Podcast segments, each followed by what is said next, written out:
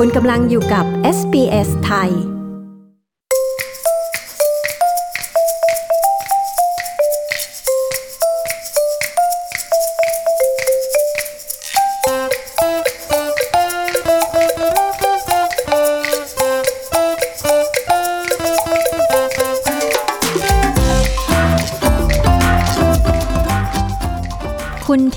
ลธีรวรังกูล หรือคุณอ๋อ graphic designer ฝีมือฉกาจเล่าประสบการณ์ จากนักเรียนไทยที่ลุ่มหลงการออกแบบจนก้าวเข้าไปเป็น senior visual designer ที่มีส่วนออกแบบแอปพลิเคชันของธนาคาร Commonwealth Bank of Australia ให้ลูกค้านับล้านล้านคนใช้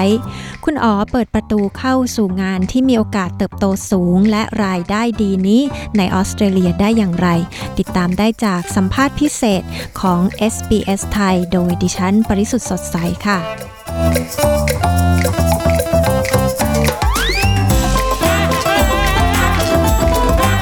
สวัสดีครับ ได้ทราบมาว่าคุณอ๋อเนี่ยก็ทำงานในตำแหน่งที่น่าสนใจกับบริษัทใหญ่แห่งหนึ่งในออสเตรเลียใช่ไหมคะ อยากให้เล่าให้ฟังนิดนึงค่ะว่างานที่ทำอยู่เนี่ยเป็นตำแหน่งอะไร แล้วก็หน้าที่ในแต่ละวันเนี่ยทำอะไรบ้างคะอ๋อครับผมอ่าผมเป็น Senior Visual Designer ของ Commonwealth Bank of Australia นะฮะอยู่ที่นี่มาประมาณ 4 ปีแล้วนะฮะ ตอนนี้ก็อยู่ในทีมของดิจิทัลของบริษัท งานที่ผมทำก็จะเป็นงานพวก ออกแบบโดยใช้ skill พวก graphic design พวกแอนิเมชันแล้วก็จะมี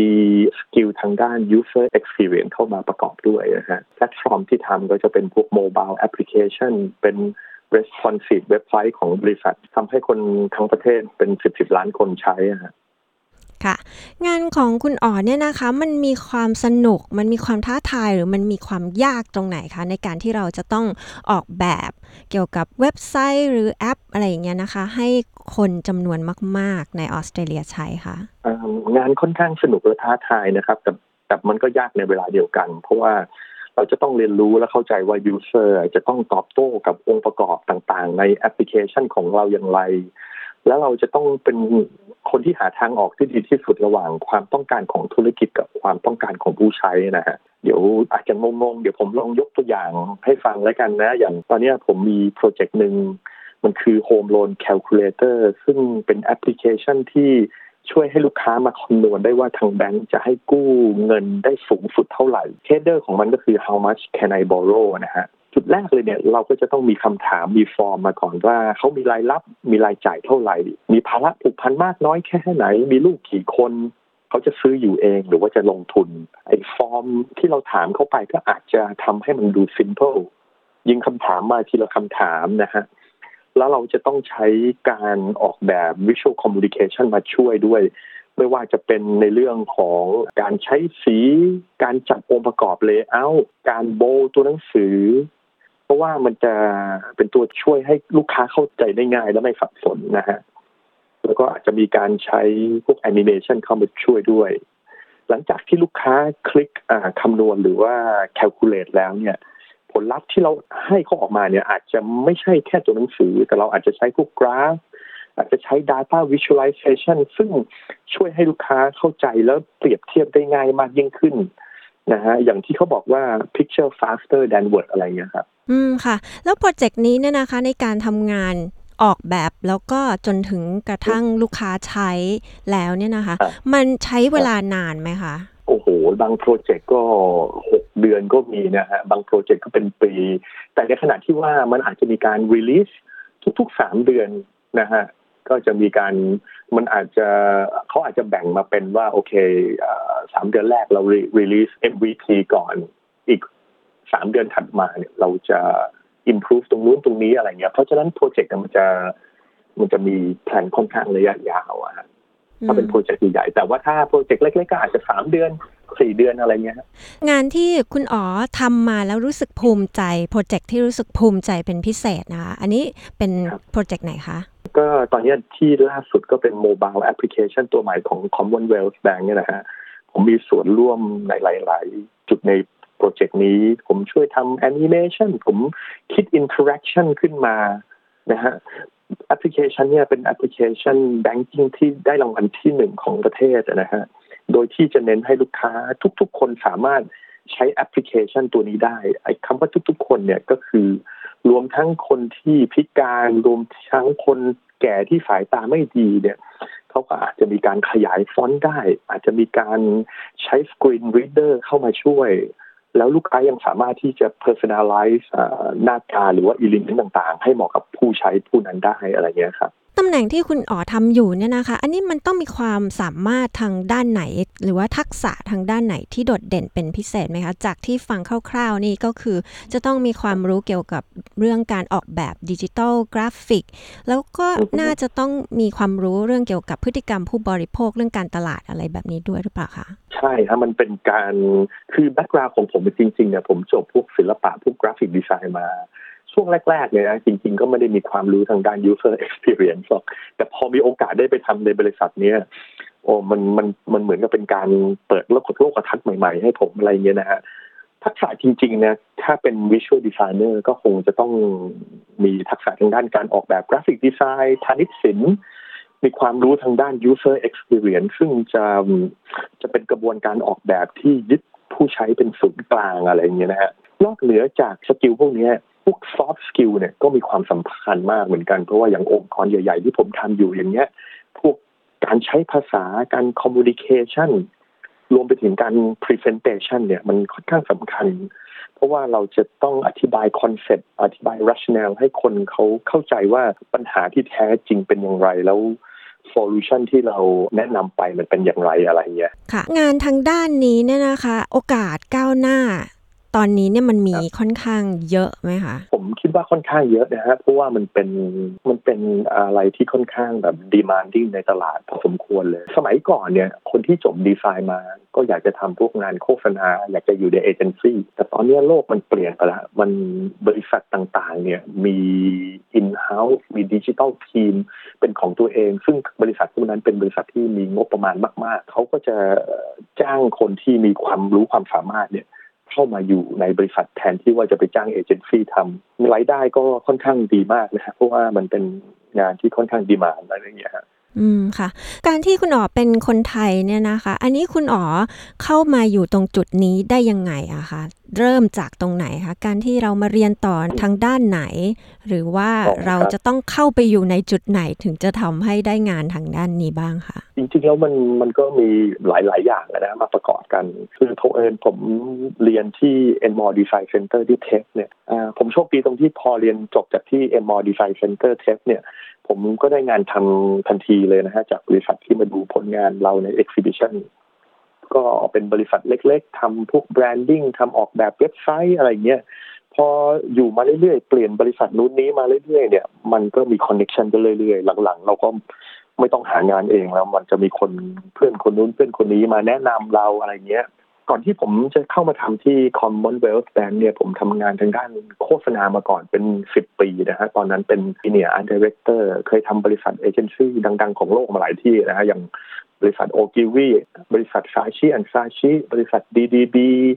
Host บริษัท McCann แล้วก็ได้ทำงานแบรนด์ดังๆ พวก Coca-Cola Sprite BMW Volkswagen Mastercard Telstra อะไรเงี้ยฮะแล้วก็ได้รางวัล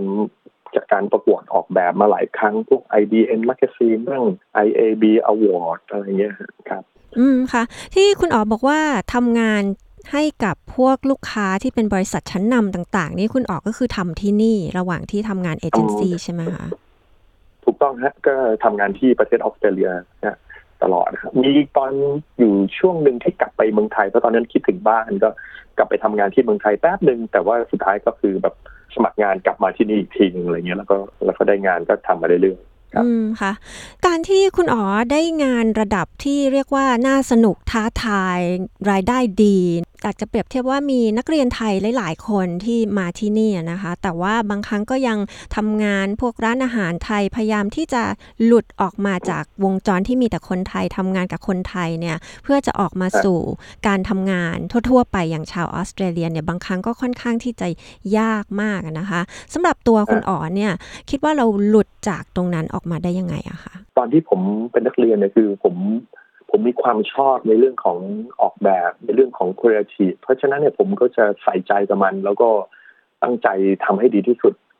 ผมไม่ใช่แบบเด็กเรียนหรืออะไรเงี้ยนะฮะเพราะว่าเราก็แบบแต่ว่าเผอิญว่าเราได้มาเรียนในสิ่งที่เราชอบจุดแรกเนี่ย มันมี passion ตรงนั้น เราก็เลยสามารถที่จะ push ตัวเองให้ให้ให้มันไปในสถานะที่สูงขึ้นได้อะไรเงี้ยนะฮะแต่ผมคิดว่าจุดหนึ่งก็คือว่าคนไทยที่มาที่ออสเตรเลียเนี่ย มีหลาย ๆ คนที่เป็น professional มาจากเมืองไทย มีฝีมือ มีความรู้ความสามารถ แต่จุดหนึ่งผมคิดว่า คนไทยอาจจะสู้ต่างชาติเขาไม่ได้ในเรื่องของภาษา ซึ่งผมก็มีปัญหานะ ตอนที่ผมเข้าไปทำงานใหม่ ๆ แต่ผมแนะนำว่าถ้าอยากจะทำงานทางด้านนี้นะฮะก็อาจจะต้องเตรียมตัว portfolio ให้ดีเตรียมเรซูเม่ให้ดีอะไรเงี้ยฮะแล้วก็พยายามที่จะ เปิดหูตาให้กว้างว่าเขามีงานบริษัทไหนบ้างที่รับ เพราะบางครั้งเนี่ยให้เราเข้าไปได้ก่อนขอเงินเดือนน้อยๆก่อนก็ได้อะไรเงี้ยแล้ว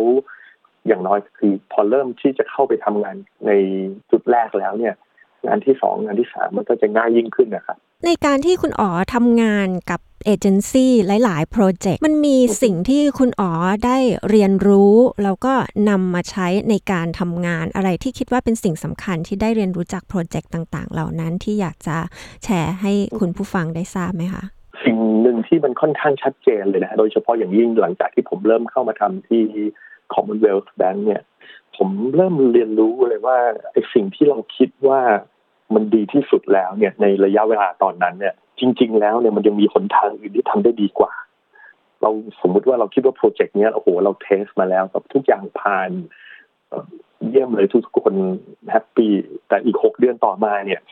เรากลับมาดูอีกทีเราจะรู้เลยว่าบางครั้งเนี่ยมันมันไม่ใช่สิ่ง solution ที่ดีที่สุดคือสามารถมันสามารถที่จะอินพูไปได้เรื่อยๆ อะไรอย่างเงี้ย ค่ะ ในการทำงานกับคนออสเตรเลียทั่วไปที่เรียกว่าเป็นฝรั่งเป็นชาวต่างชาติ คุณหมอคิดว่ามันมีความท้าทายยังไงบ้างไหมคะที่ที่สมมุติว่าเราเป็นคนไทยแล้วอาจจะไม่เคยทำงานที่นี่ อาจจะต้องมีการเรียนรู้แล้วก็ปรับตัวนะคะเออผมคิดว่ามันค่อนข้างมีความท้าทายแล้วก็สนุกนะฮะเพราะว่า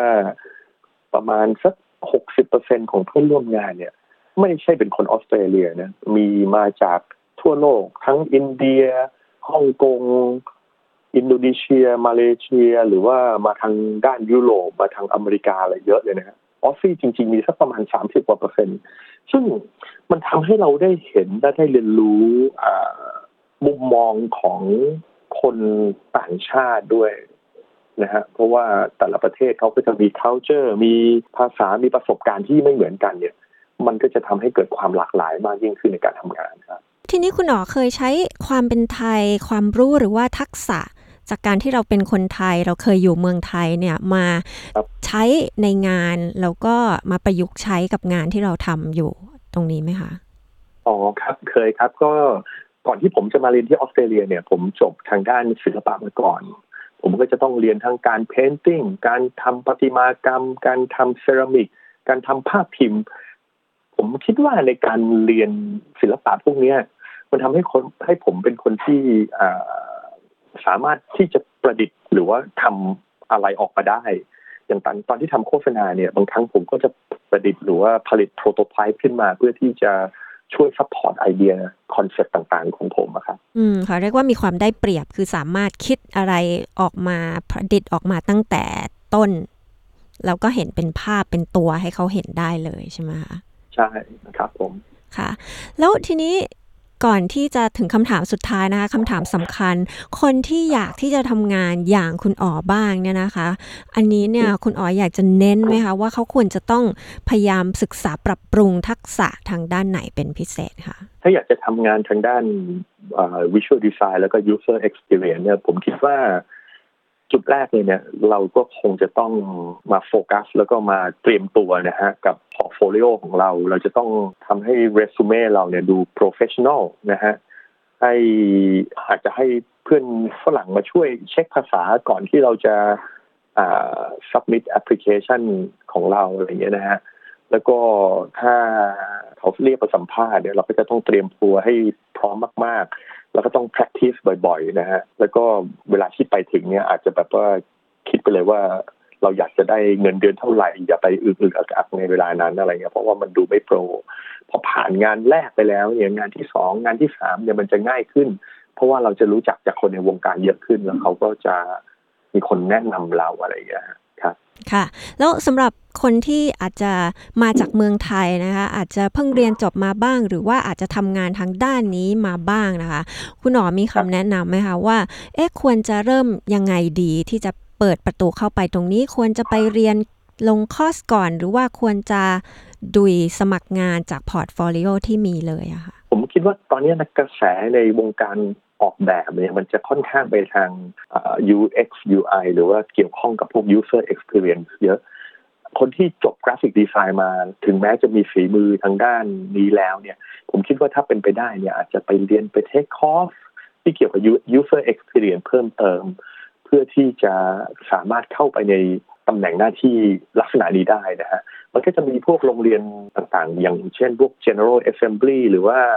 Academy อะไรเงี้ยฮะที่เขาสอนเกี่ยวกับ user experience โดยตรงครับผม ค่ะครับก็วันนี้นะคะ ขอบคุณคุณอ๋อที่คุยกับเราเกี่ยวกับเรื่องงานประจำที่ทำอยู่นะคะ แต่ว่าคุณอ๋อก็ยังจะคุยกับเราต่อนะคะท่านผู้ฟังคะคุณอ๋อนอกจากมีงานประจำแล้วเนี่ยก็ยังมีธุรกิจที่ทำเป็นงานอดิเรกที่น่าสนใจอีกนะคะ แต่ว่าเราจะคุยกับคุณอ๋อใน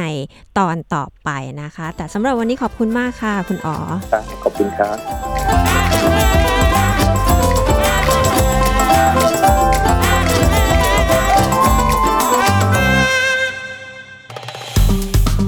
กดไลค์แชร์ และแสดงความเห็นไป follow SBS ไทยทาง Facebook